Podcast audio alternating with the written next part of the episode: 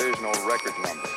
Uh, the spacecraft was uh, oval shaped on top and underneath like a large pancake blown up in the middle. Benvenuti a la 43esima puntata di Ervis Mara, il podcast di Fenomeno sulla pallacanestro NBA. Siamo ormai arrivati al mese di dicembre, tutte le squadre hanno giocato 16, 17, 18 partite e anche se è piuttosto presto per farsi un'idea compiuta e definitiva, si possono quantomeno individuare quali squadre sono partite bene e quali squadre invece sono partite male. Innanzitutto però mi prendo un momento per ringraziare tutti quelli che mi hanno taggato nel loro Spotify Wrapped, cioè addirittura tre persone. No, in realtà so bene che nel 2023 non è che siano uscite chissà quante puntate di Ervis Mara per finire nei vostri Wrapped di fine anno, perché comunque voi sicuramente sicuramente ne avrete ascoltati 75.000 per 57 miliardi di minuti. Comunque grazie per essere ancora qui a sentirci parlare di sport a nome di tutta la famiglia di Fenomeno perché comunque concludiamo questa settimana fenomenale in cui sono usciti Quiet Please sulla Coppa Davis, Lauda sulla stagione del Formula 1, Lobanowski, una nuova puntata di Pendolino, la riserva per sia per quella libera per tutti, per quelli abbonati. Insomma, ci sono tanti podcast su Fenomeno e vi ringraziamo per continuare a seguirci. Tra l'altro, quelli in cui sono finito è gente che ascolta anche la riserva, che ascolta anche tanta altra roba. Quindi, grazie per essere nelle vostre orecchie. Eh, torniamo a noi. Due giorni fa si è conclusa la fase a gironi dell'in-season tournament. Mi sembrava il caso di fare un primo punto su tutto quello che è successo, ma soprattutto su quello che ha rappresentato finora il torneo di metà stagione, che è la grande novità di questa stagione NBA, nel quale ha spiccato peraltro una squadra giallo-viola di cui sicuramente avrete sentito parlare. E chi meglio di Francesco Andrianopoli in arte e fleccio per parlare dei Los Angeles Lakers?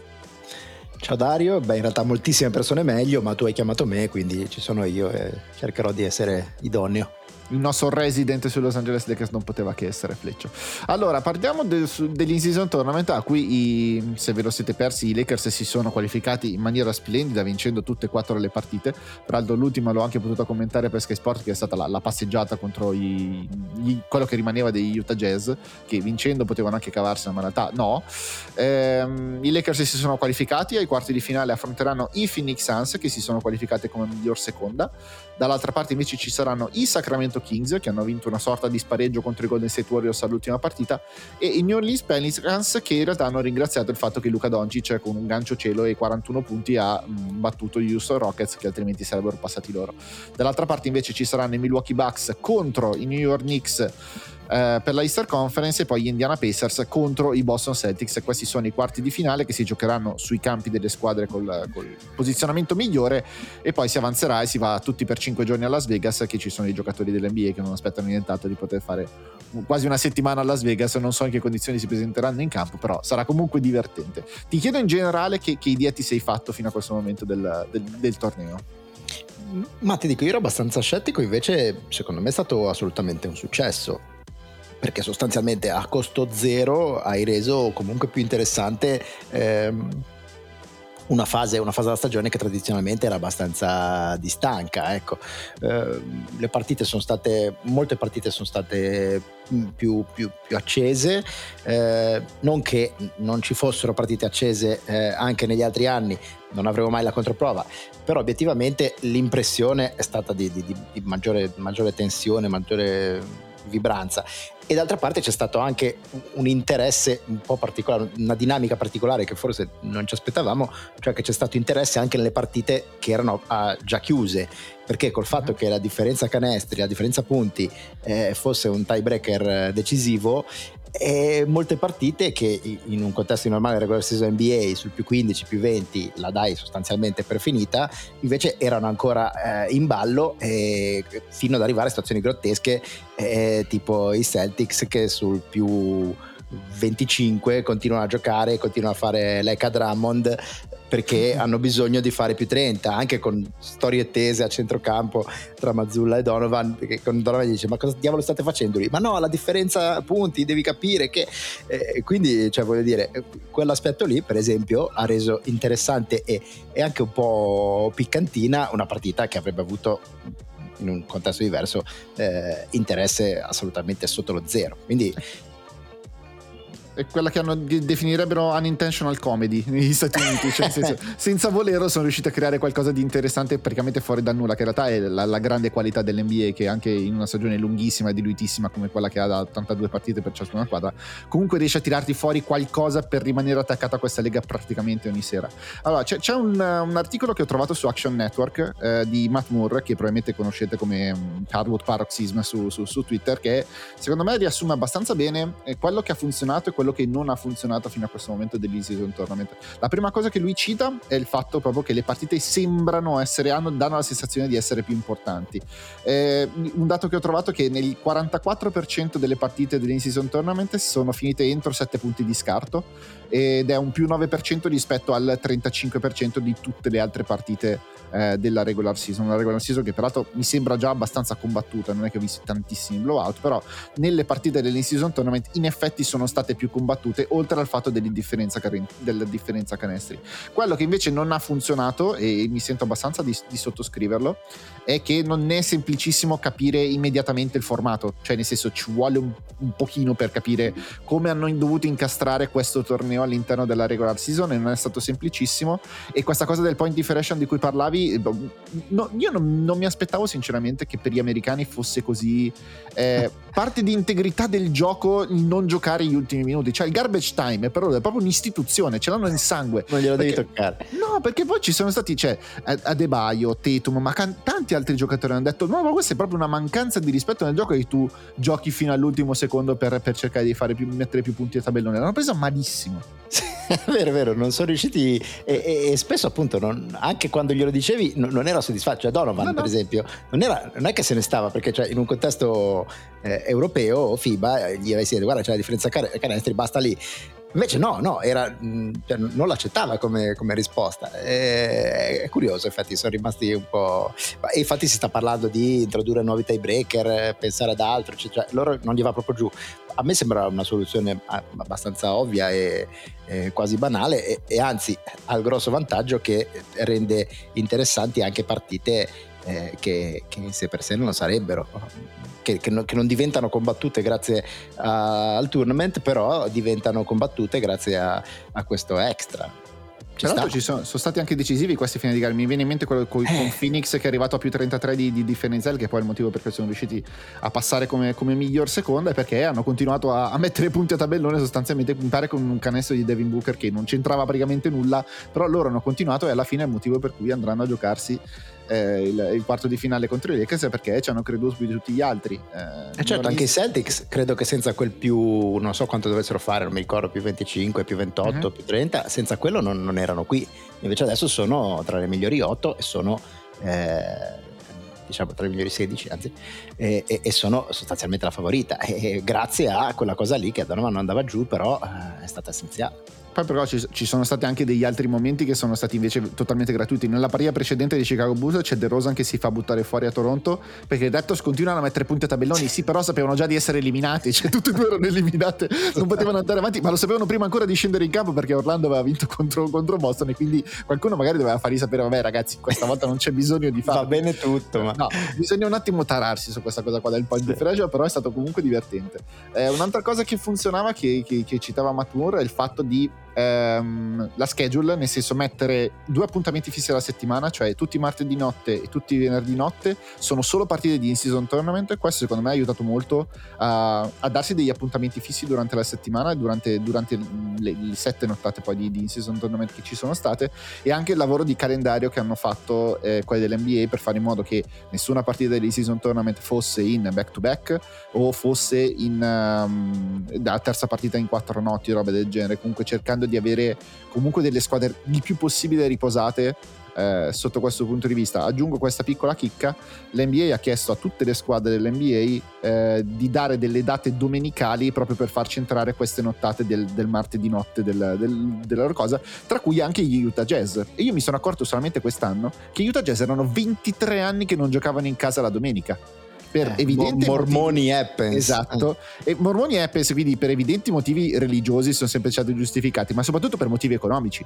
Perché il vecchio proprietario di Utah Jazz diceva beh la domenica non mi viene nessuno al, al palazzetto quindi è inutile che mi mettete le partite la domenica. Posto che lui non si presentava neanche alle partite dei playoff se si giocavano la domenica in casa non, non si presentava il vecchio proprietario. Però diceva eh, mi, mi create un danno economico se mi mettete le partite. Quindi per la prima volta dopo 23 anni per tre volte in questa stagione gli Utah Jazz dovranno giocare le partite di domenica in casa, peraltro gli hanno messo tre, di, tre dischiette partite perché una è stata la partita al doppio overtime contro i Phoenix Suns, che comunque stata divertente a prescindere, le altre due partite sono una contro Milwaukee e l'altra contro San Antonio, quindi con Wade Maniama che arriva. Quindi diciamo che i Marmoni hanno dei motivi per presentarsi al palazzetto anche di domenica. Però era interessante, non so in quanti se ne sono accorti di questa cosa qua, invece era interessante. Però nel senso, um, mi è piaciuto il fatto, tornando sul punto di, di Matt che l'NBA abbia voluto proteggere il più possibile eh, la competitività di queste partite. Secondo me è stata una delle cose migliori che hanno fatto. Sì, sì, soprattutto come dice Matt Moore, farla, diciamo, costruirci attorno a una confezione che la rendesse veramente, che, che la distinguesse dal resto della stagione, perché alla fine comunque col fatto che le partite valgono per la stagione regolare, il rischio che io vedevo era che fosse una cosa molto anacquata, cioè di dire eh, che a fine partita ti, ti, ti, trovassi a dire ah, ah, guarda questa partita qui tra l'altro era anche per l'Isis Tournament, invece no, sono riusciti a darci proprio una, una identità in tutto e per tutto anche visiva, ma poi parla dei campi, naturalmente delle maglie, eccetera, eccetera. Quindi l'identità visiva, l'identità di, di, di giornata di gioco, eh, l'identità appunto di queste peculiarità, dell'importanza, del, della differenza punti, eccetera, eccetera, sono riusciti a renderla una cosa eh, diciamo così, eh, a, parte e peculiare e, e, gradevole. Poi devo dire, ragionando al contrario, se cioè, per carità, può piacere, può non piacere, tutti liberi che, che, che non gli piaccia, però io non, non riesco tanto a capire mh, cioè, qual è il, il, no, il contro, cioè alla fine non hanno fatto male a nessuno, sono, uh-huh. son tutte partite di regular season che le squadre avrebbero potuto giocare, che avrebbero dovuto giocare lo stesso. Eh, cioè sì, qualcuno dice certo, le, le, squadre che vanno avanti avranno una stagione più complicata di quelle che hanno finito subito perché giocheranno due partite contro squadre forti mentre le altre giocheranno due partite contro, contro squadre deboli. Ma stiamo parlando di, di, di briciole, del, eh, una minuscola percentuale di una partita di una stagione di regular season, quindi lo trovo veramente poco... Cioè, cioè non, non, vedo i contro, ecco, anche, anche se uno non condivide i pro, alla peggio è stata una cosa neutra e, e superflua e quindi io la proverei al 100% ecco forse l'unico è, è il povero giocatore di Miami che era Drew Smith sì. che, che, si è fatto male sul campo sopraelevato dei Cavs però anche lì eh, è, è, diventato d'attualità il campo privato dei Cavs, ma ce l'ha sempre avuto. Ce l'ha cioè, sempre avuto, eh, sì, sì, no, eh, anche nella partita successiva con i Lakers. Poi è fatto che, per chi non lo sapesse, praticamente ci sono 20 cm di dislivello tra la, il campo, il parquet e dove ci sono le panchine, quindi lì veramente attaccato ed è stato pericoloso perché Drew Smith è finito peraltro su una, tavol- una, una, lavagnetta che c'era lì a bordo campo che però era sotto i piedi sostanzialmente di, di quelli che erano lì a bordo campo de- degli allenatori e poi è finito fuori e si è girato il ginocchio e si è spaccato completamente tutto eh, esatto. ma non credo che il campo dei Cavs fosse diverso uh, anche in elevazione oltre che in colore cioè il campo no no no, il, no, no cioè, il campo in elevazione lo è, è sempre e peraltro il resto stato. dell'NBA sta dicendo scusate questa cosa qua però la Lega dovrebbe metterci, dovrebbe metterci mano perché, perché è cioè, pericoloso sì, è eh, oggettivamente pericoloso è oggettivamente però, pericoloso però non è una cosa dell'Istituto Tournament, è una cosa, c'è un problema del, del, del, di come è fatto il campo in generale eh, a Cleveland. Eh, mm-hmm. Quindi no. No, le, le, cose che non hanno funzionato secondo me sono ehm, il nome nel senso, in season tournament sì. è proprio brutto. Però lì è evidente che stanno aspettando di avere uno sponsor per eh, poterci chiaro. mettere qualcosa. Però eh, NBA Cup era molto più semplice da quel punto di vista lì, cioè più, più immediato. Eh, le partite valide per la NBA Cup, poi c'è anche un trofeo alla fine, quindi vabbè, è, è, è una coppa. facile. Sì. È letteralmente la coppa americana. Eh. Una cosa più semplice, però vabbè, non l'hanno utilizzato. Eh, I campi alcuni erano proprio brutti, cioè non ci sono altri ah, santi, sì, non ci certo. sono santi. Quelli rosso proprio sono, sono, erano inguardabili. Eh, non e si questo... vede la palla, cioè su, eh, sì. su quelli in tonalità rosso-arancione non vedi la palla, non è possibile come se giocassi e, e questo ha triggerato tanto. giallo cioè come fai questo ha triggerato tantissimo ovviamente gli hater del, del, a prescindere del, del, torneo però ovviamente avevano delle ragioni perché veramente era, era, difficile in alcuni. Io non ho avuto la, la, la sfiga di dover commentare partite sul rosso eh, però anche quella di, di, Oklahoma City che giocava contro San Antonio in effetti col campo blu sparato era abbastanza disturbante almeno all'inizio cioè ci mettevi un po' ad abituarti. Ehm, sì sì pessima scelta cromatica, però anche lì non è che le partite, la qualità delle partite sta, sia stata incisa a questo, cioè i giocatori no, no, giocavano no. benissimo uguale, come spettacolo era un pochino cacofonico eh, e, e, vabbè, eh, miglioreranno, ecco, anche perché diciamo così loro ci tengono parecchio anche al fatto che, che, che, che l'impatto visivo non di qualità di gioco, ma proprio di, del concetto di, ve- di, come vedi l'evento uh-huh. sia strepitoso e sia un quadro ogni volta. Quindi su questo sicuramente ci metteranno le mani. Eh, basta vedere quanto sono sparati i colori delle magliette, cioè nel senso che sia una partita dell'NBA la riconosci immediatamente alla prima vista per i colori delle magliette, per quanto sono sparati, per quanto sono vividi tu, i colori che ti vengono fuori dallo schermo e tutto il resto, che è il motivo per cui invece il basket europeo non riesce a essere così bello, a prescindere dalla, dalla, dalla, dalla, qualità che si vede in campo dei giocatori e tutto il resto, proprio visivamente non è la stessa cosa, non è bello uguale da, da, da vedere da un momento all'altro. E anche, e anche, dal vivo, cioè gli sport dal vivo sono tutti belli, sì. ma quando una persona che anche ha visto tantissimi sport, ha visto il calcio italiano, ha visto la Champions League, ha visto la Premier League, ha visto il rugby, cioè qualunque sport abbia visto, la prima volta che entri in un'arena NBA, anche una partita modesta, in un'arena modesta, cioè rimani, rimani senza fiato, cioè rimani sbalordito perché è un'altra cosa a livello di, di, di impatto visivo immediato, è proprio un, un, una bella vista, una bella visione. Mm-hmm. Eh, I campi credo che ci metteranno mano l'anno prossimo abbastanza, abbastanza velocemente e cambieranno, cioè nel senso li renderanno un po', scaleranno un po' verso il basso quelle, quelle tonalità che hanno utilizzato, magari semplicemente la fascia centrale e il trofeo rimarranno di un colore un po' più, un po più netto per, per, dare una cosa visiva, però beh, mi sembra facile comunque una cosa da, da, da, da metterci mano abbastanza semplicemente. Um, cosa ha funzionato, giusto per concludere l'articolo di Matt Moore, è il premio per i giocatori. Mi sembra che siano tutti molto interessati a quei 500.000.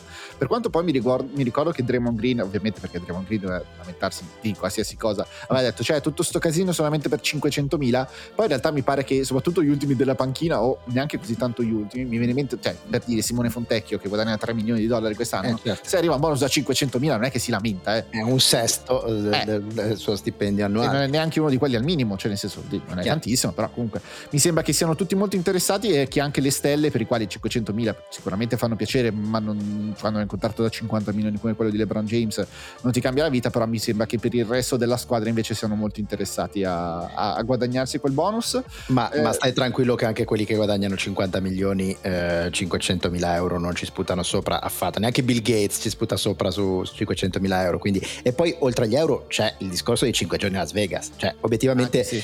E, beh, e, e, lì anzi più uno è ricco, cioè per una persona molto ricca non c'è niente di meglio che fare 5 giorni a Las Vegas nella, come, come, idea di dire cosa facciamo questa settimana. Quindi quella lì vale, vale, vale parecchio nell'ottica di, di un giocatore NBA anche molto molto facoltoso. Eh, quello che mm, sosteneva che il fatto che non ci sia invece un premio uguale per i tifosi, cioè nel senso diceva per quale motivo un tifoso dovrebbe interessargli eh, di, di, questo torneo visto che per la squadra in realtà non c'è in palio niente perché non ci sono scelta draft, posizionamento playoff o robe del genere, non ci sono cose extra, alcuni giocatori avevano detto che ci poteva stare anche un ulteriore incentivo per la squadra che vincerà il, il, l'NBA Cup alla fine, eh, mi viene da pensare che però nel senso eh, tu tifi per la tua squadra che vinca qualcosa, se alza un trofeo dovresti essere felice a prescindere. Quindi questo è un punto in cui boh, forse mi sono trovato meno d'accordo in generale con, con Matt Moore, perché se sei tifoso vorresti vedere la tua squadra vincere un trofeo e basta. Ma certo, ma qui secondo me rientra nel fatto che sono un po' disabituati, cioè per noi europei per cui le coppe sono una cosa ovvia, eh, cioè noi sappiamo rispondere benissimo, ti serve un incentivo per, per tifare per la Coppa Italia. No, la Coppa Italia diciamo così, finché non arrivi alle fasi finali te ne interessa il giusto, ma quando arrivi alle fasi finali eh, la vuoi vincere e se la vinci sei contento. Certo, non sei contento come per un titolo, però eh, non è che hai bisogno di un incentivo in più per, per, perché la tua squadra eh, faccia bene in Coppa Italia. E, e, e la dinamica, credo, immagino eh, quando, quando ci, ci, avranno fatto un po' più l'abitudine eh, sarà esattamente quella, non vedo, non vedo, differenze. Poi sul discorso, ehm, diciamo così, premi ulteriori per la squadra, per carità, si, si, possono, si, possono, inventare di tutto. Io credo che, lo dicevamo la settimana scorsa a Bold Online, l'importante sia il premio non deve essere troppo grande perché non, non, ce n'è motivo di dare appunto prima scelta assoluta o robe del genere o vantaggio eh, diciamo così accesso sicuro ai playoff o vantaggio del campo ai playoff quello è, è, un po' troppo perché comunque si sta parlando comunque di, di, una manifestazione anche con elevatissima varianza, alla fine giochi poche partite e, e, e, non è che sia proprio probante dal punto di vista tecnico, però una piccola cosa tipo appunto si diceva eh, ti garantiamo che farai almeno il play-in, ecco se vinci l'in-season tournament eh, almeno eh, il decimo posto ce l'hai garantito, oppure ho sentito anche qualcuno dire ti diamo la, la prima delle seconde scelte, cioè alla 31 scegli tu se vinci, che, che mm, insomma mi, sembra, mi sembrerebbe quello un buon, una buona via di mezzo tra un piccolo incentivo, ma niente che sposti gli equilibri della Lega. Ecco. No, no, però sicuramente la, la, 31 sarebbe interessante perché è il primo dei, dei contratti non garantiti che puoi, che puoi, dare per tenere comunque un talento da primo giro perché comunque se esci alla 31 sei, sei lì per, per, esatto. per squadra, specialmente per quanto poi saranno costrette le squadre che spendono di più a a, a, trovare giocatori a basso costo, a costo controllato, quello può diventare un asset anche, anche particolarmente interessante per aggiungere un ulteriore pezzettino. Cioè, se, se Denver potesse scegliere un'altra volta la 31 e tirare fuori un altro Strother, secondo me lo, lo, lo farebbe più che volentieri. Però certo, Denver è stata eliminata, parte, eh, quindi sì. e d'altra parte non togli niente a nessuno perché la, la prima assoluta, che anziché scegliere la 31, sceglie la 32, mm-hmm. gli cambia veramente poco. Quindi sarebbe... Molto spesso le hanno anche cedute quelle scelte. Eh, esatto, quindi potrebbe essere un'idea. No, ecco, un'altra cosa che mi è piaciuta, proprio citando Denver, è che il fatto che basta una sconfitta sbagliata e sei fuori. Cioè, nel senso, basta veramente poco per questo torneo. Perché um, per passare devi essere almeno 3-1, se non 4-0 però anche loro che hanno perso una, una partita a Houston che, che, vincendo passavano e invece perdendola sono stati immediatamente eliminati per vari incastri successivi anche quello riesce ad aggiungere la, la dinamica che è quello che vuole l'NBA cioè dell'eliminazione diretta il, grosso cruccio dell'NBA che vuole delle partite che in una singola, cioè occupandoti per due ore ti danno un verdetto assoluto, cioè una squadra avanza e una squadra va fuori, che ha solamente storicamente solamente con le gare 7, però le gare 7 sono anche abbastanza rare, non, non è quello il core business dell'NBA che invece si basa sulla serialità delle, delle, dei propri playoff, ma sempre più spesso da, dal play-in e da tutto il resto cercano di aggiungere questa dinamica di scontri e eliminazione diretta che poi sono la cosa più interessante. E, e, ci stanno riuscendo, ecco, perché il play-in secondo me è stato un successo straordinario da questo punto di vista nell'aumentare l'interesse sia durante la stagione che per quelle singole partite che sono veramente un unicum, perché eh, certo non avranno grande rilevanza perché non è che da lì escano i campioni NBA verosimilmente, però sono partite che guardi con obiettivamente con un'attenzione diversa anche rispetto a, a, a una gara di playoff, o, o, ma anche mi viene da dire rispetto a una gara di finals, perché alla fine la gara 1 del finals, per carità, bellissima, incontri grandissime squadre, però non c'è assoluto pathos, perché comunque tu sai che ci sono tante altre gare eh, in quella serie per rimediare, mentre quella lì è dentro fuori, la tua, cioè, ti siedi, arrivi lì al palazzetto e alla sera la tua stagione può essere finita. Eh, mhm.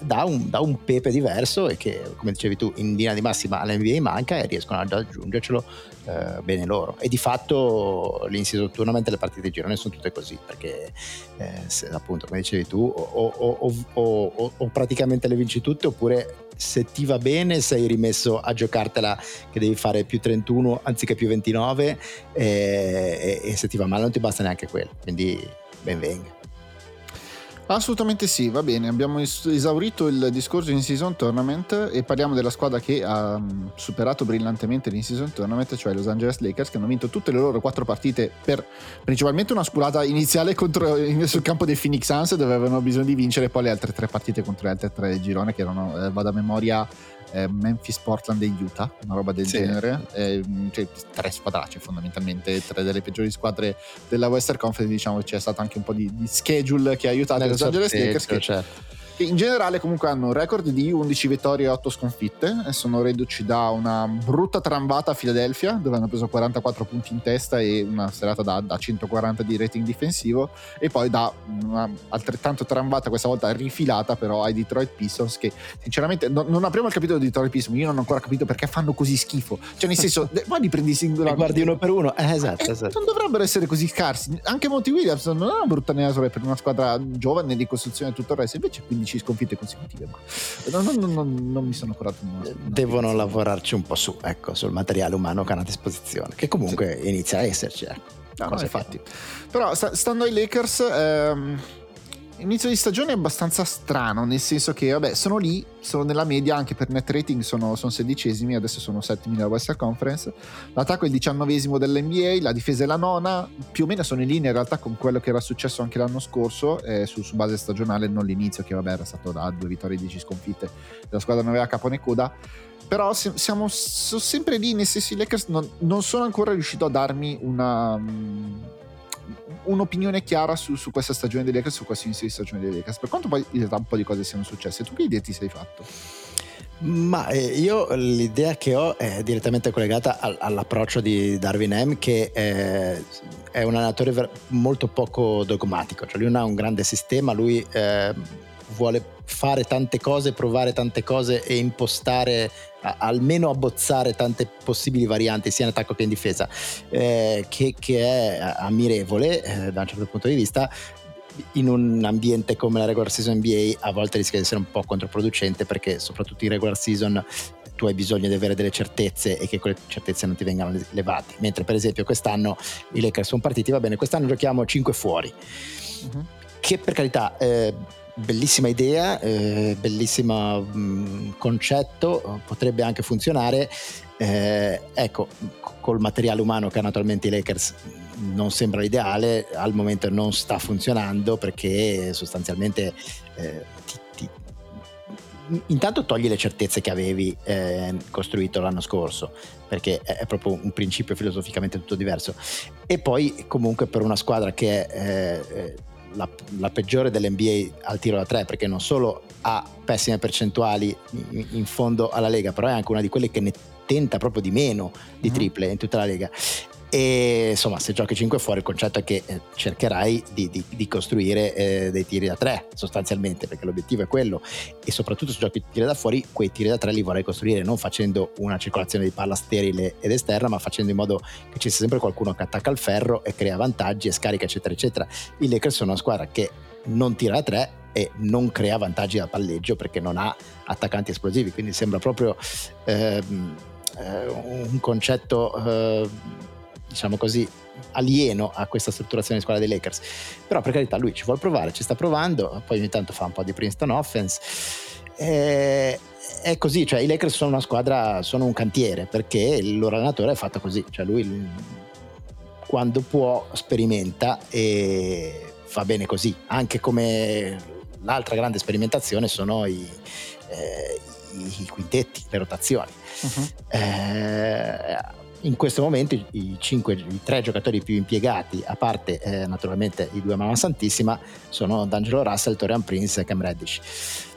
Che no, nessuno dei tre, eh, se ti trovi a giocare una partita decisiva, sarà titolare eh, ai playoff.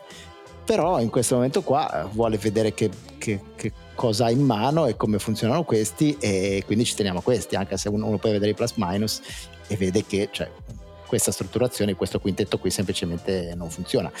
È un, un cantiere aperto, bisogna prenderlo come tale e, e d'altra parte va anche detto che eh, a discolpa di Darwin M, diciamo così, non è che i Lakers...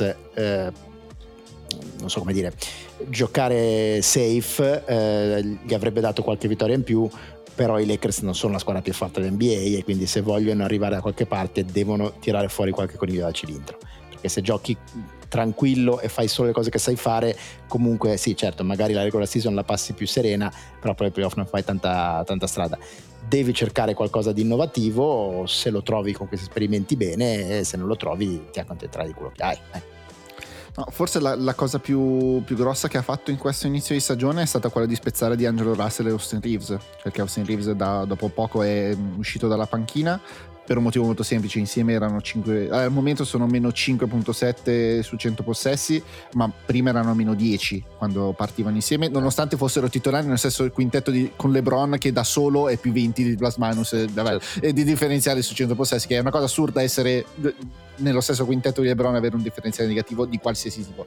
Però vabbè, a parte quello si sono accorti che i due difensivamente non possono coesistere, mentre l'anno scorso erano riusciti più o meno a nasconderli, adesso non ci sono più riusciti, la difesa girava a 122 punti mm, concessi su 100 possessi, che è una cosa intenibile, mi sorprende abbastanza che sia stato Austin Reeves a, eh, a essere retrocesso alla panchina e non di Angelo Russell, che peraltro è stato il ruolo che, che peraltro tipo a Brooklyn ricopriva.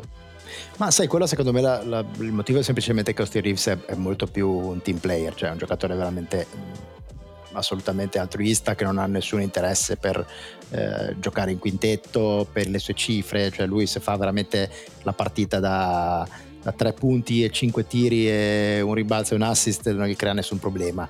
Mentre eh, diciamo così questo lo rende abbastanza un unicorno nell'ambito NBA in cui anche i giocatori tranquilli caratterialmente come D'Angelo Russell comunque sì certo lo ha già fatto in passato ma se gli dici tu mi fai il sesto uomo il mugugno uh-huh. ce l'hanno in canna quindi lì credo che semplicemente sia un po' quello e un po' una, anche, si ricollega anche al discorso che dicevo prima della sperimentazione cioè che tu uh, Austin Reeves in una, in una, partita in cui ti giochi la stagione eh, che ci sia Austin Reeves in campo che ruolo debba fare Austin Reeves e, e, dove tu lo debba mettere lo sa già Darwin eh, non ha bisogno di, di testarlo mentre eh, diciamo vedere se D'Angelo Russell può funzionare in un contesto di Lakers vincenti in una partita di alto livello è, è un test che va fatto e che al momento sta fallendo abbastanza miseramente. Ecco. No, l'altra cosa su D'Angelo Russell è anche cercare di tenere sempre un po' alto il suo valore di mercato, perché è evidente eh, che quel contratto che, sia, che, è stato fatto firmare di, di due anni la scorsa estate è fatto apposta per essere inserito in una trade che non sia di peso per la squadra che nel caso lo debba ricevere, eh, non, cioè nel senso possa, possa anche ingoiare il rospo senza grossi problemi per essere inserito in una trade. Perché comunque una trade me l'aspetto da questa squadra. Mi aspetto una trade a prescindere dai Lakers, ma per come sono strutturati è evidente che non possono competere con il top top della Western Conference. E se hai ancora LeBron James in queste condizioni, glielo devi fondamentalmente.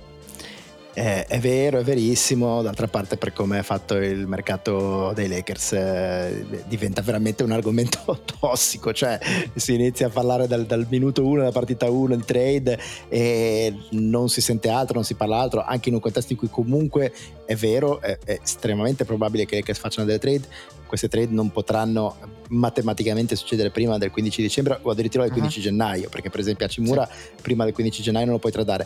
Quindi eh, sono discorsi che si fanno molto più molto in là, ecco, eh, saranno come minimo ancora un mese, mentre diciamo così, il, il, mood generale di chi, dei tifosi Lakers e di, di, chi guarda i Lakers è un po' come dire allora facciamo sta trade, la facciamo, la facciamo, la facciamo. cioè non è così, ma, ma non, non per, per, volontà, perché fisicamente è impossibile che i Lakers possano fare delle trade eh, in questo momento eh, e, e, forse neanche il 15 dicembre. Quindi sì, eh, è vero. Eh, qui ci sono anche i margini perché comunque sai se offri un pacchetto uh, Russell eh, magari a Cimura è una prima scelta non è proprio sterco fumante come i Lakers si, si ritrovavano ad avere a disposizione eh, in alcune delle stagioni passate. Non è neanche quel, quel, quel, quel, pacchetto che ti possa portare a giocatori fantascientifici e immaginifici come molti tifosi dei Lakers eh, pretendono. Ecco. Soprattutto il concetto di base secondo me è che è vero che i Lakers hanno in canna di fare qualcosa, ma è vero anche che la cosa migliore per loro è comunque attendere, perché in questo momento eh, perché si parla tanto di Chicago come di possibile trade partner per i Lakers, ma per chiunque altro? Perché Chicago è una delle poche squadre che sai già che la loro stagione non avrà nulla da dire. Mhm. Mentre ci sono tante squadre che adesso ancora ci credono al fatto che la stagione possa svoltare e magari al 20 gennaio si sono resi conto che la stagione è finita. E allora a quel punto, eh, ragionando in quel momento lì, dici ok, eh, qui si è liberata la possibilità di prendere il giocatore X che magari a inizio stagione era assolutamente inconcepibile da poter essere tradato semplicemente perché la sua squadra si giocava qualcosa. Quindi secondo me l'approccio che, che seguiranno sarà questo, non ossessionarsi adesso su chi possiamo prendere, ma dire vediamo a gennaio chi c'è disponibile, come si evolve il mercato, gli infortuni, eccetera, eccetera, e da lì vediamo cos'è il meglio che possiamo tirare fuori su, su questo Pelinka che, che, che, su altre cose è diciamo così non proprio commendevole su questo, è, questo è, è, il suo pane questo lo sa fare bene e ci si è sempre trovato bene in questo contesto No, è, è, molto chiaro che in questo momento per i Lakers essere tre partite sopra il 50% va benissimo così. Cioè, nel senso, fin tanto che quei due lì sono mediamente in salute senza doverli per forza tirare il collo. Vabbè, l'idea che LeBron James giocasse meno di 30 minuti a partita è durata esattamente una serata, la prima poi basta, non scherziamo neanche. Eh, però nel senso, fin tanto che due lì sono comunque su un minutaggio decente, LeBron gioca 33 minuti a partita e Anthony Davis appena sotto i 35, sono mediamente sani.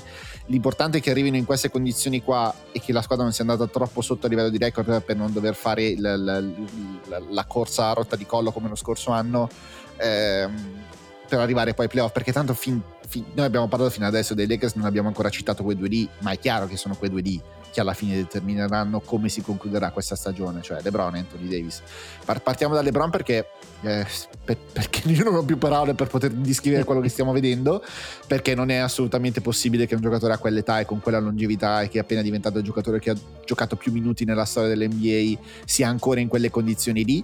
Io ricordo che i 25 punti di media che tiene sono eh, più di tutti gli altri giocatori alla loro ventunesima stagione messi assieme, che arrivavano a 24 ed erano 6 giocatori diversi, eh, che sta tirando ancora, adesso sono scese un attimo le percentuali da 3 punti, ma è stato per diverso tempo sopra il 40%, adesso è al 38,8 comunque in ogni caso, e che comunque quando accende non ci stai dietro, non, non è impossibile stare dietro e a, tra, meno, tra un mese esatto sono 38 39 anni eh, so, tu, tu, hai una spiegazione del, umana per quello che stiamo vedendo di LeBron? Non credo che nessuno ce l'abbia, cioè è una cosa veramente inspiegabile, ma non a livello NBA, a livello dello sport, cioè, mm-hmm. eh, cioè che sia uh, un, un, uh, un, esempio irraggiungibile di longevità nell'NBA, credo che cioè, è anche superfluo dirlo, ma io ho, io guardo tanti sport, seguo tanti sport. I, miei genitori, che sono due persone assolutamente antisportive, mi hanno sempre preso in giro e, e, e deriso sul fatto che se ci fosse una gara di, di, corsa di formiche, io guarderei la gara di corsa di formiche, che, che è vero, perché io guardo qualunque cosa. E, e, io sforzandomi di, di, ragionare, di pensare anche agli sport più improbabili, non esiste uno che sia stato vent'anni ai vertici del suo sport ininterrottamente dall'anno 1 all'anno 20, cioè non, non, c'è, è una cosa non, non, spiegabile, quindi, ma a livello sportivo appunto, cioè dire, parlare di, di, basket o di NBA è quasi riduttivo quando, quando si parla di LeBron. Va detto che su questo qui, qui la, la, mano di Darwin N c'è perché eh, il LeBron che, che, sembrava diciamo così eh, arrivato al capolinea lui lo ha rivitalizzato introducendo il concetto di dire sì va bene ma comunque tu ah, di fatto sono dieci anni che stai facendo sostanzialmente il playmaker perché sei il portatore di palla primario sempre e comunque e fare il playmaker ti sfianca. Mentre tu mm-hmm. puoi essere, eh, puoi guadagnarti qualche anno in più di carriera semplicemente lasciando che sia qualcun altro a iniziare non solo a portare la palla di là, ma proprio a iniziare l'azione e tu eh, nell'azione arrivi che eh, diciamo così, un minimo si è già eh, evoluta, che questo ti comporta risparmio di energie e ti comporta anche che tu affronti difese già mosse, eh, per quanto nessuno naturalmente ti, ti, ignorerà perché sei LeBron James, però la difesa è mossa e quindi eh, eh, fa una enorme differenza rispetto a dover stare fermo e con tutti che guardano te e, e, e, partire da fermo e dover fare a spallate con qualcuno. Questo secondo me gli ha allungato parecchio la vita ed, ed è un concetto che immagino non sia stato facile spiegare a LeBron perché lui, appunto, diciamo così, la, il fatto di essere portatore di palla primario era, e, e, di decidere lui che cosa fare della, eh, della, della, del gioco e della, disposizione dei compagni di squadra era stato sempre un po' il suo, il suo pane. Tra l'altro riesce a farlo secondo me ancora meglio perché ci sono dei contesti in cui la palla non ce l'ha LeBron, lui è due metri dietro la linea del tiro da tre e guarda il campo e dà indicazioni proprio come, come allenatore in campo. Lo faceva anni fa l'ultimo Jason Kidd, era sì, un po' così. Sì. Faceva il, eh, l'allenatore da, dalla tre quarti campo e poi ogni tanto prendeva la palla lui e sparava un laser a qualcuno. E, e, e però cioè faceva veramente, cioè vedeva la, la, l'azione nel suo complesso e muoveva i suoi compagni di qua, tu di là, tu di qua, di là. Eh, ed è una cosa che funziona e diciamo così, una soluzione forse semplice, ma eh, nessuno era mai riuscito a pensarci o a convincere LeBron a fare è, è, nella fase quarterback della sua carriera, nel senso si mette dietro la linea di esatto. scrimmage e, e, dirige il traffico da, esatto. da dietro, che, perché l'esempio di longevità forse che si può paragonare a questo LeBron è, è Tom Brady, Tom che Brady, comunque sì. è arrivato a 45 anni, però Tom Brady non aveva bisogno di farsi avanti e indietro il campo per 40 minuti a partita con quel livello di, di attenzione che aveva addosso, nel senso giocava innanzitutto la metà dei minuti della partita, e non tutti quanti, perché comunque in, in attacco le squadre giocavano a metà, e fondamentalmente però poteva giocare da fermo, perché comunque lo proteggevano. E, e non, non, aveva bisogno di correre tutto niente, quindi poi essendo una testa superiore poteva continuare a, a lanciare fino a 45 anni come ha fatto. E LeBron più o meno siamo, siamo a quel livello lì, cioè si mette là dietro e, e e, e, dirige il traffico dirige. E, poi, e, poi, quando c'è bisogno di spingere, di spingere però il bottone e, accelerare posto che i quei piedi sono in condizioni molto migliori rispetto allo scorso anno perché lo scorso anno c'è stati i momenti in cui veramente certo. faceva fatica a deambulare però siamo anche inizio stagione la, la sta gestendo molto, molto meglio credo che abbia saltato solamente una partita peraltro eh, fino a questo momento e detto tutto questo poi ci sono anche i, i numeri cioè i freddi numeri ci dicono che il differenziale su 100 possessi tra quando c'è e quando non c'è è di più 22 e solamente Jokic è più 22.1 e poi c'è vabbè Kentavious Caldwell Pope perché gioca con Jokic che è più 27.6 certo. siamo al terzo e non dovrebbe succedere così. L'altra cosa che però è, è insostenibile è il fatto che è il terzo miglior tiratore da tre punti della sua squadra. Che meglio di lui tirano solo D'Angelo Russell e Rui Hachimura che però tirano meno di lui a livello di volume. E questo è una cosa che non, non, non dovrebbe succedere però. Cioè non, LeBron non dovrebbe mai essere uno dei tuoi migliori tiratori da tre in campo idealmente dovrebbe essere il peggiore, eh, eh. però questi Lakers non ci sono riusciti a costruire una squadra del genere. Eh, il problema è ormai annoso, eh, non, non, si riesce a risolvere in nessun modo. Eh, diciamo così, nelle migliori versioni dei Lakers l'anno scorso non solo, il, il, problema non viene risolto ma viene aggirato, nel senso che tu sei eh, sostanzialmente la peggior squadra NBA nel tiro da tre, però cosa fai? Tu tiri molto più da due degli altri e tiri molti più tiri liberi degli altri, quindi uh-huh. sei una squadra molto eh, cioè ti approcci dicendo facciamo un, tentiamo un approccio diverso che è una ricetta che se, se, se espressa al meglio funziona quest'anno i Lakers eh, collegato anche al, fa- famoso 5, 5, fuori non sono eh, in vantaggio rispetto ai loro avversari medi eh, in termini di eh, numero di tiri da due tentati, non sono in vantaggio in termini di tiri liberi tentati e a quel punto diventa un gioco matematicamente eh, sempre presente. No, su, tu... Sui tiri liberi lo sono, nel senso sì. che il differenziale è ancora buono, nel senso che sono eh. settimi per tiri liberi tentati e secondi per tiri liberi concessi, nel senso per il minor numero, più, però più, non per tanto per i tiri liberi che si procurano, ma per quelli che non fanno tirare gli avversari. Quindi quella discrepanza eh. ancora c'è. Quello che manca totalmente sono i rimbalzi offensivi. Eh, sono penultimi certo. a rimbalzi offensivi della Lega. E questo è, è, questo che non rende sostenibile il giochino di, cui, di, cui, parlavi tu. Eh, però è legato al 5 5 fuori, cioè col eh, 5 sì, fuori sì, è, certo. difficile, è difficile prendere rimbalzi, eh? cioè, anche perché eh, ti trovi, i Lakers hanno, hanno iniziato in realtà eh, la stagione in maniera un po' avventurosa, cioè così piratesca, che giocavano 5 fuori e andavano, mandavano comunque sempre due o tre, eh, due o tre giocatori ad attaccare i rimbalzi e, e però prendevano delle sveglie in, in, contropiede incredibili e uscivano dalle partite per i contropiedi avversari, quindi la coperta è corta, hanno smesso di andare a rimbalzo offensivo per proteggersi eh, sulle, sulle, transizioni da, dal 5 fuori e però a quel punto appunto, il gioco matematico non funziona più perché se tu tiri gli stessi tiri da due dei tuoi avversari e come tiri da tre loro te ne fanno sempre eh, 5, 10, 15 in più eh, la matematica ti condanna ma dicevi prima la svegliona presa contro i Sixers uh-huh. c'è stato in un momento in cui la partita era ancora teoricamente in bilico i Lakers stavano giocando offensivamente molto bene, erano su cifre, numeri impressionanti dal punto di vista dell'efficienza offensiva, 56-59% dal campo, una roba così, e erano sotto di 16. Perché? Perché loro avevano fatto tipo 1 su 7 da 3 e, i Sixers erano tipo 6 su 13 da 3 eh, o 7 su 13 da 3 e, avevano fatto 6 triple in più e 6 per 3 18 erano sotto di 16-17 eh, perché la matematica è questa tu per poter vincere non giocando da 3 devi trovare dei vantaggi, e non dei vantaggi marginali, dei vantaggi imponenti in altri lati del gioco. Se non ci riesci, eh, la matematica ti condanna. Certo, poi sono anche 22esimi per palle perse che comunque non ti aiuta se, se perdi anche la, la, il gioco dei eh. possessi allora a quel punto salta veramente tutto quanto e poi non è che ne recuperano t- così tante dall'altra parte per poter far funzionare il gioco.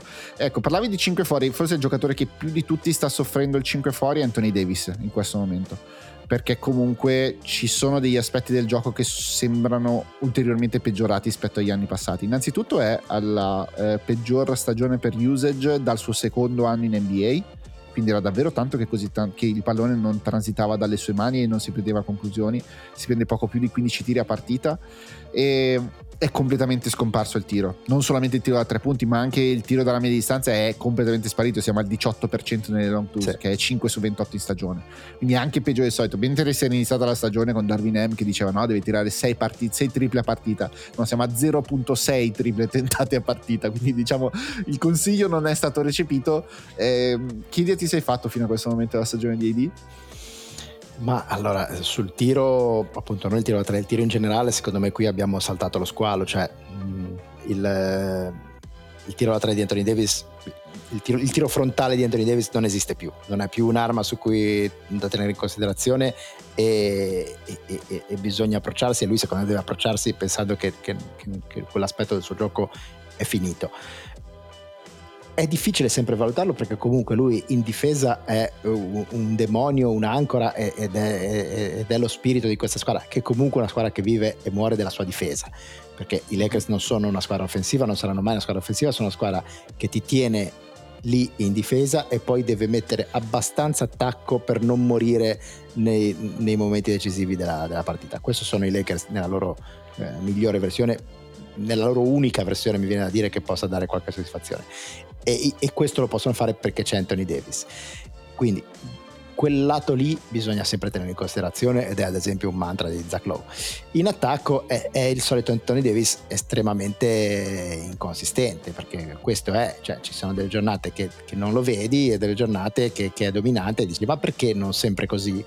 E non sempre così perché lui è fatta così, cioè, a un certo momento bisogna anche accettarle le, le, le, le, questioni della vita, cioè Tony Davis non sarà mai uno che ti gioca eh, sempre ogni partita da eh, ancora offensiva così come invece è sempre costantemente, irrimediabilmente un'ancora difensiva. Anche lì, eh, solito discorso, eh, esperimenti. Mh, mm, Darwin M l'ha trovato il modo di eh, coinvolgere di più Anthony Davis, di, di, farlo ricevere anche lui in situazione dinamica, neostatica, eccetera, eccetera. Eh, in questo inizio stagione, però, eh, c'è da tentare il 5 fuori. Come dicevi tu, il 5 fuori per AD non è eh, generoso perché non solo lo allontana dalle sue zone nevralgiche, ma rende anche, cioè lo costringe anche a fare giocate in cui non è.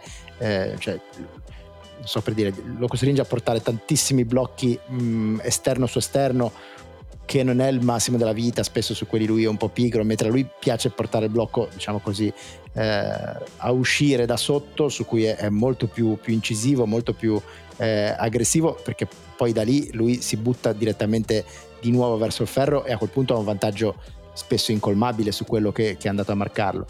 Quindi eh, il 5 fuori per lui, eh, come dicevi tu, è quello che tra tutti quello che probabilmente lo patisce di più. D'altra parte, come detto, sono esperimenti, cioè nel momento in cui la, la stagione dei Lakers dovesse andare a sud, oppure dov- quando arriveranno i momenti, cruciali, i momenti cruciali della stagione, i set per far funzionare Tony Davis, quali siano, uh, Darwin M li sa e ce li ha in tasca, quindi eh, anche lì aspettiamo e, e, vediamo se riesce a inventarsi qualcosa di, di nuovo da queste nuove intuizioni, se no pazienza.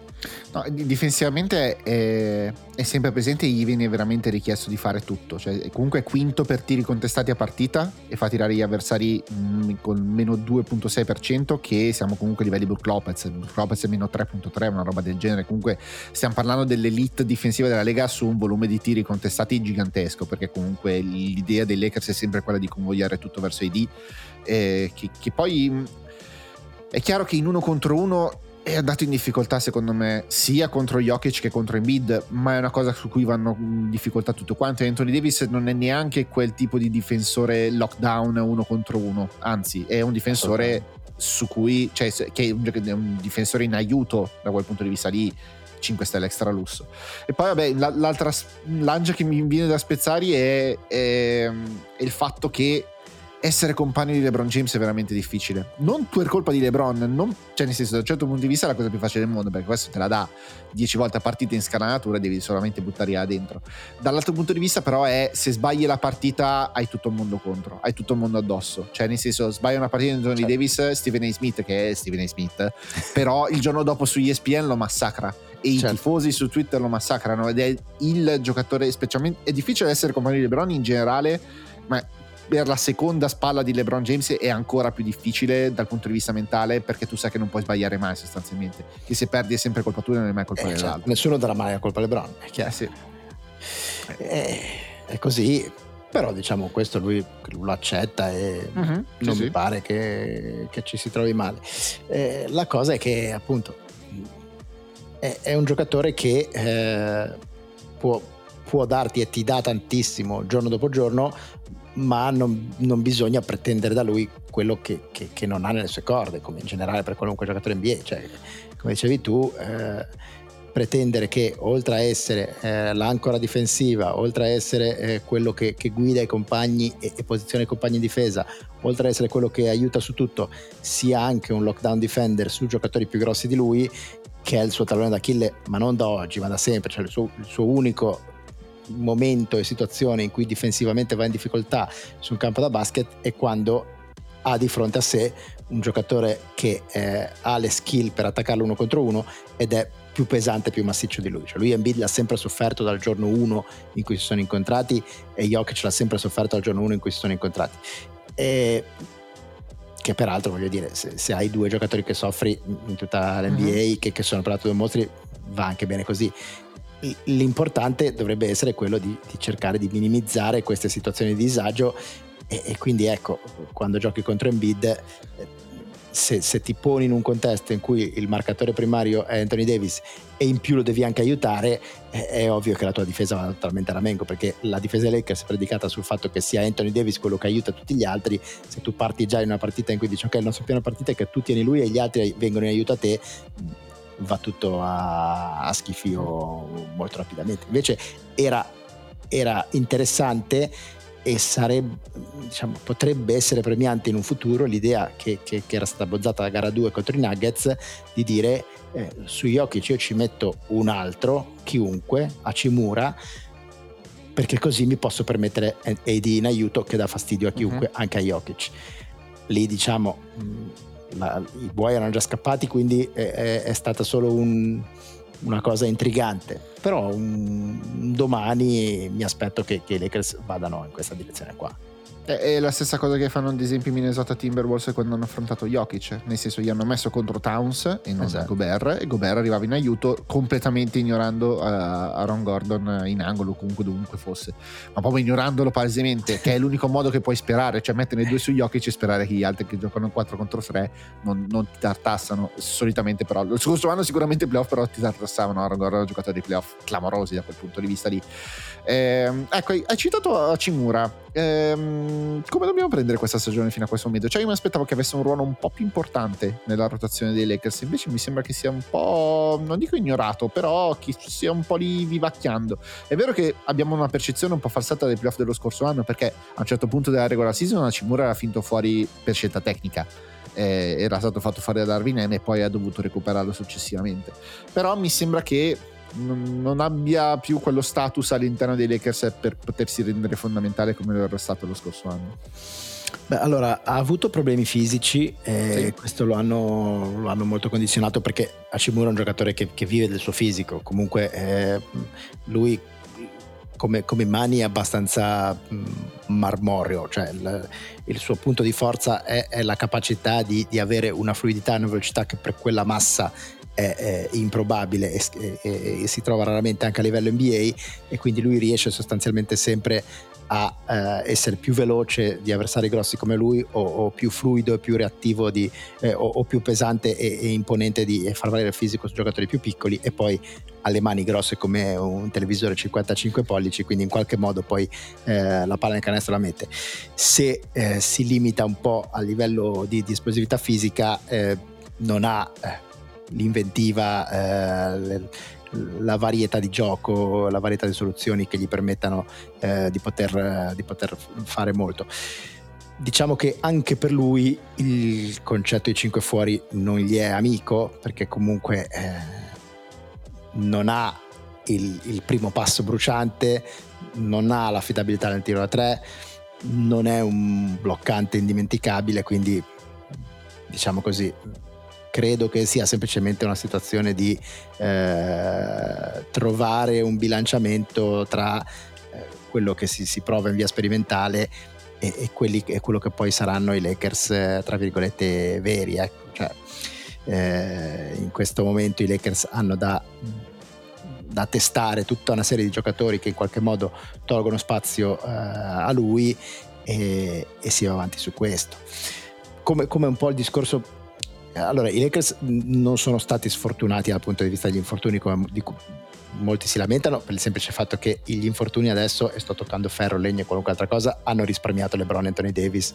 che sono mm-hmm. estremamente sani, estremamente in forma e quindi va bene così, cioè chiunque nella vita eh, scambierebbe una stagione tormentata agli infortuni per Vanderbilt o Gabe Vincent se questo ti consentisse con, mm-hmm. con un patto col demonio di lasciare eh, sani LeBron e D però obiettivamente gli infortuni sono tutti concentrati su i, i, difensori dei Lakers, cioè Vanderbilt, che Vincent, eh, Rui, che l'anno scorso ha fatto una stagione difensiva molto sotto traccia e molto sottovalutata, ma è stato quello il, il, il segreto per cui era in campo sempre e, e, quello che poi gli ha anche, diciamo così, dato la, la propulsione per essere incisivo anche a livello anche a livello offensivo. In un contesto così ti ritrovi sempre eh, con la coperta corta, ti ritrovi sempre con una squadra più, più piccola eh, degli avversari, eh, una squadra meno difensiva degli avversari, prendi poco ritmo e questo lo ha, ha inciso molto sul suo rendimento perché la sua forza era in una squadra che è molto più grossa degli avversari, Ryachimura si trova a, quasi sempre a venire marcato da uno 20 cm più basso di lui e a quel punto se lo mangia. Eh, se eh, i Lakers perdono il vantaggio di chili e centimetri, eh, a quel punto vieni marcato. Eh, intanto vieni marcato con più attenzione perché hai fatto la stagione che hai fatto l'anno scorso e quindi magari qualcuno studia anche un minimo di piano partita su di te, ma poi non hai più quel vantaggio eh, abnorme che avevi a livello fisico e tutto si fa più complicato. Tra Cam Reddish, Torian Prince e Christian Wood, quale di questi, di quali di questi tre ti fidi che possa far parte della rotazione di playoff quando si farà veramente sul serio?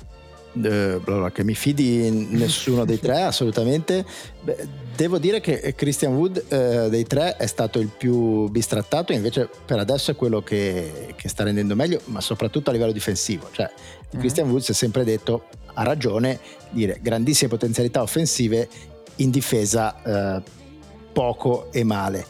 Invece a sorpresa sta dando un impatto notevole dal punto di vista difensivo, eh, è, è pressoché disastroso da quello offensivo, però mi viene da dire meglio così, cioè eh, i Lakers eh, non hanno bisogno di cioè se devo scegliere tra Christian Wood che rende bene in attacco e Christian Wood che rende bene in difesa io scelgo il Christian Wood che rende bene in difesa tutta la vita perché è esattamente quello che serve ai Lakers per, per completare eh, i suoi quintetti poi eh, gli altri diciamo così, eh, non è che stiano giocando male, anzi sia Cam Reddish che Torian Prince secondo me sono la miglior versione di Cam Reddish, la miglior versione di Torian Prince che i Lakers potessero aspettarsi, semplicemente son, sono giocatori modesti e che eh, sì, ti possono far numero in una, in una, rotazione di regular season, ma non, non, sa, non sarà su di loro che, che cioè, anche nella loro miglior versione ai playoff non, non credo che, che, abbiano le possibilità di stare in campo a prescindere.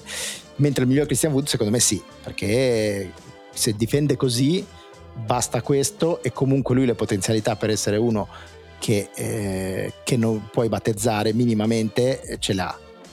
E quindi questo è un tipo di giocatore che ai playoff in campo ci sta. Certo, se Prince e Reddish tirassero un po' meno del 32% da tre punti potrebbe essere utile alla causa eh, risollevare un pochino quel 19, 19 posto di, di, rating offensivo e tutto il resto. È chiaro, però non, non, sarebbero, non sarebbero, qui, ecco. cioè, se fossero, cioè, sono giocatori che hanno avuto dei, dei, dei momenti di potenziale eh, di potenzialmente stabilirsi come giocatori 3D che spostano la Lega, però quei momenti sono passati da, da tempo per entrambi e credo che, credo che non torneranno mai.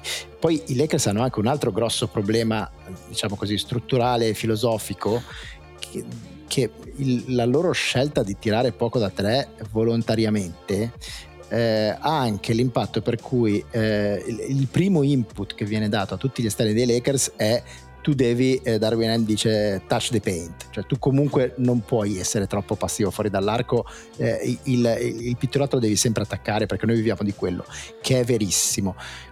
Però cosa succede quando un giocatore che già di per sé non, non, è che si fidi tantissimo il suo tiro da tre, in due, tre, quattro stazioni consecutive magari avrebbe un tiro da tre, però comunque attacca perché eh, lui deve, deve touch the paint. Poi quando arriva il momento in cui il tiro da tre te lo prendi non, non, sei in ritmo, cioè non hai, non so come dire, la muscle memory. Per tirare bene e tanto da tre, eh, l'unica soluzione è tirare tanto da tre, cioè tu devi prendere tanti tiri da tre e devi, devi prenderli costantemente e, e, e, devono prenderseli insieme a te tutti i tuoi compagni. Ora non mi ricordo chi l'ha detta, ma eh, l'ho trovata sempre molto bella. Il tiro da tre è contagioso, cioè uh-huh. se, se in una squadra tutti tirano da tre e tutti tirano sempre da tre, anche i non tiratori da tre iniziano a diventare tiratori. E, e, e tutte le squadre che funzionano bene sono fatte così, cioè, gli hit sono l'esempio migliore. Negli hit si tira tutti da tre, si, si fa circolare tutti la palla, si, si, si prende sempre il tiro che, che, che è libero. E in questo modo qua, misteriosamente, ma non misteriosamente in realtà, anche qualunque giocatore ha sempre la sua migliore stagione al tiro a tre con, con gli hit e poi quando se ne va altrove eh, diventa un, un tiratore mediocre. Perché è così, mentre in un contesto in cui tu comunque proprio da un punto di vista filosofico dici prima tu mi devi penetrare e poi eventualmente tiri a tre li prendi se e quando sarai libero e se e quando la partita lo consentirà è più difficile anche eh, diciamo così entrare in ritmo e, e costruirsi una partita non dico una stagione a tiratore da tre chiaro, ehm, potrebbero dare una mano infatti gli ultimi giocatori di cui dovremmo parlare, no, forse dovremmo parlare, citiamoli. Ehm, Gabe Vincent, Ge- eh, già, già, che ci siamo, Gabe Vincent, Geledun Schifino e, e, Max Christie che sono le tre guardie più, più piccoline diciamo del reparto guardie dietro dietro di Angelo Russell e Austin Reeves ehm, non so da quanto dei tre si possa sperare qualcosa di Max Grissi ovviamente essendo un giovane che gioca per i Lakers c'era grandissimo hype prima della stagione mi sembra che si sia già abbastanza schiantato sul 20% con cui sta tirando da tre punti. Geleno Schifino è una scelta che io non ho capito neanche la nota del draft cioè nel senso non mi sembrava giocatore di cui avevano bisogno i Lakers soprattutto per quelli che c'erano in giro senso, da, da mm. partire da Cam Whitmore che vabbè non sta vedendo il campo adesso a Houston però comunque mi sembrava di tutto gridava vendetta gridava eh, abbastanza e, e Gabe Vincent, vabbè, lì è sfiga, nel senso che sono infortuni che fino a questo momento non gli stanno permettendo di essere in campo. Non stava neanche giocando particolarmente bene, stava tirando col 7% da tre punti. Però comunque il suo impatto positivo a livello di plus minus lo stava avendo e comunque era una carta di esperienza in più da potersi giocare nelle serate in cui D'Angelo Russell arriva in campo col piede sbagliato, che succede abbastanza spesso comunque. Poi ci sono altre partite, tipo quella di, di ieri notte contro, di, contro, Detroit, che era assolutamente intoccabile, la miglior mano sinistra di tutta l'NBA, ne ha fatte 35 sbagliando. Poi però ci sono altre partite in cui Gabe Vincent tornerà comodo a questa rotazione e poi vabbè, bisogna vedere se Vanderbilt ha qualcosa da, da, poter dare però Vanderbilt è anche lo stesso che poi eh, era stato tirato eh, fuori certo. dalla rotazione lo scorso anno ai playoff Chiaro, ma allora, eh, sinteticamente, eh, Gabe Vincent, io non ho niente da, da eccepirgli per il semplice fatto che quando è in campo, anche col suo 0 su 9 con cui è iniziato la stagione, comunque i Lakers con lui in campo giocano meglio, per il semplice motivo che lui è un giocatore di sistema, è uno che entra nei giochi, fa sempre la cosa giusta, eh, mette in ritmo i compagni, non fa mai un palleggio di troppo, un tiro di troppo, un passaggio di troppo, eh, e, e questo in un contesto in cui D'Angelo Russell eh, genio e sregolatezza fa un po' quello, va sempre un po' dove lo porta al cuore e non necessariamente dove dovrebbe portarlo, eh, diciamo così, la, la, struttura tattica della squadra, io mh, mm, lo vorrei sempre in campo, Vincent, anche se, se tira col 20% da 3 cosa che peraltro è stata un po' un abbaglio perché ha fatto dei playoff mostruosi, però lui in carriera è un tiratore da 30% credo scarso a 3, quindi eh, secondo me chi si aspetta di vederlo tirare con le percentuali dei playoff eh, avrà tanto da, da aspettare. Eh, Cristi, io sono son già contento dei miglioramenti che ha fatto perché mh, mm, non lo vedevo neanche diventare questo giocatore qua. Cioè, Cristi è, è arrivato nell'NBA che era un giocatore che si vedeva che aveva enorme talento, mh, ma anche, era anche molto, molto confusionario, anche molto brutto da vedere, scordinato. Eh, per dire, io uno dei miei, dei miei piccoli feticci è eh, a me piacciono i giocatori che sono composti quando tirano. Cioè quelli che quando saltano muovono gambe e braccia da tutte le parti io proprio non, non riesco a farmeli andare giù. E lui era un giocatore così cioè il suo jump shot era, era, una roba che lui tirava e mentre tirava aveva le gambe, le braccia, la testa che andavano in cinque direzioni dif- differenti. E quello lì in, in tempi molto molto brevi l'ha, l'ha corretto e, e non, da lui non me l'aspettavo, cioè ora è un giocatore molto più pulito, molto più, eh, più composto nei movimenti. Eh, certo, ce n'è ancora tanta di strada da fare, eh, difensivamente ha fatto il suo, ha fatto una bellissima partita contro Donovan Mitchell, eh, è chiaro che non puoi pretendere da lui che, che sia il salvatore della patria, men che meno puoi pretendere da Uschifino che appunto giocatore all around, cioè si capisce cosa hanno visto in lui in prospettiva, però è una prospettiva ancora molto, molto, molto lontana. E Vanderbilt, per chiudere il discorso, sì, è vero, è uno che ai playoff in campo uh, comunque difficilmente ci starà, però per una regular season NBA uh-huh. eh, i 20 minuti di Vanderbilt ti, ti risolvono la partita contro l'80% delle squadre NBA perché semplicemente ha una intensità naturale che le altre squadre non riescono a darsi neanche, neanche drogandosi come Varen. Quindi, no, eh, sicuramente su quel penultimo posto a rimbalzo offensivo pesa l'assenza di Vander perché lui era veramente uno di quelli che da qualsiasi punto del campo partisse si buttava su qualsiasi pallone vagante con un abbandono totale. Eh, Adesso cambia, cambia le partite. In, in regular season ti dà, ti dà, delle vittorie, ti dà delle vittorie in più. Ai playoff no, ai playoff probabilmente da un certo punto di vista in poi appunto il campo non lo vede nemmeno però per i Lakers avere Vanderbilt su 82 partite o averlo su 20 partite non dico che faccia 10 vittorie di differenza, ma 5, 5 ci stanno, perché appunto i, i, suoi, i, suoi, minuti come il quarto della Grande Torino, i, i 20 minuti di, di, Vanderbilt in genere le partite, le partite le spezzano in due. Sì, sì, no, esce dalle fottute pareti. Mi ricordo la partita contro, contro Dallas aveva fatto contro Dolic completamente fuori di testa. Non avrebbe mai giocato così bene in tutto il resto della sua carriera. Ma perché le squadre non sono, non sono preparate, cioè non, non, non, ci sono tanti giocatori con, con quell'energia lì e, e, e, le squadre NBA, soprattutto in regular season, semplicemente non, se l'aspettano e, e non ci vogliono avere niente a che fare. Va bene, di Jackson Hayes non, non, parliamo neanche, sinceramente. Mi sembra che non ci sia nulla da, Vabbè, da, da, quando, avremo, quando, avremo, qualcosa da dire, quando si, si degnerà di fare qualcosa di, di, meritevole, ne parleremo. Adesso non mi sembra il caso. Va bene, direi che abbiamo toccato tutti i punti di cui volevamo parlare. Io prima di salutarvi vi dico che se avete bisogno del podcast definitivo su Napoleone, andate a cercarlo nella penultima puntata di Canditi perché c'è un fleccio che sale in cattedra e vi spiega Napoleone dal primo all'ultimo minuto che io quando ho ascoltato quel podcast ho detto io non ho neanche bisogno di andare a vedere il film di Ridley Scott, proprio può anche stare là al cinema e per caso capitarmi magari su qualche sito di streaming tra qualche anno quando arriverà a disposizione, non ne ho bisogno perché mi basta il podcast di Fleccio, questo è il livello a cui siamo arrivati con quella eh, puntata lì, quindi andate a recuperarvela assolutamente Canditi su Napoleone. Io ringrazio infinitamente Francesco Andrea Napoli. Grazie a te, sei molto gentile, ma in realtà quello non è il podcast definitivo su Napoleone, è un, un, assa- un, piccolo assaggio di quello che potrebbe essere un podcast su Napoleone, ma chissà, magari un giorno qualcuno me lo farà fare. Magari un giorno ci saremo, noi ci risentiamo tra un paio di settimane, forse anche la settimana prossima dopo la fine dell'in-season tournament. Vediamo, insomma, diciamo che qua la programmazione è sempre abbastanza ondivaga, sempre qui su Ervis Mara. Like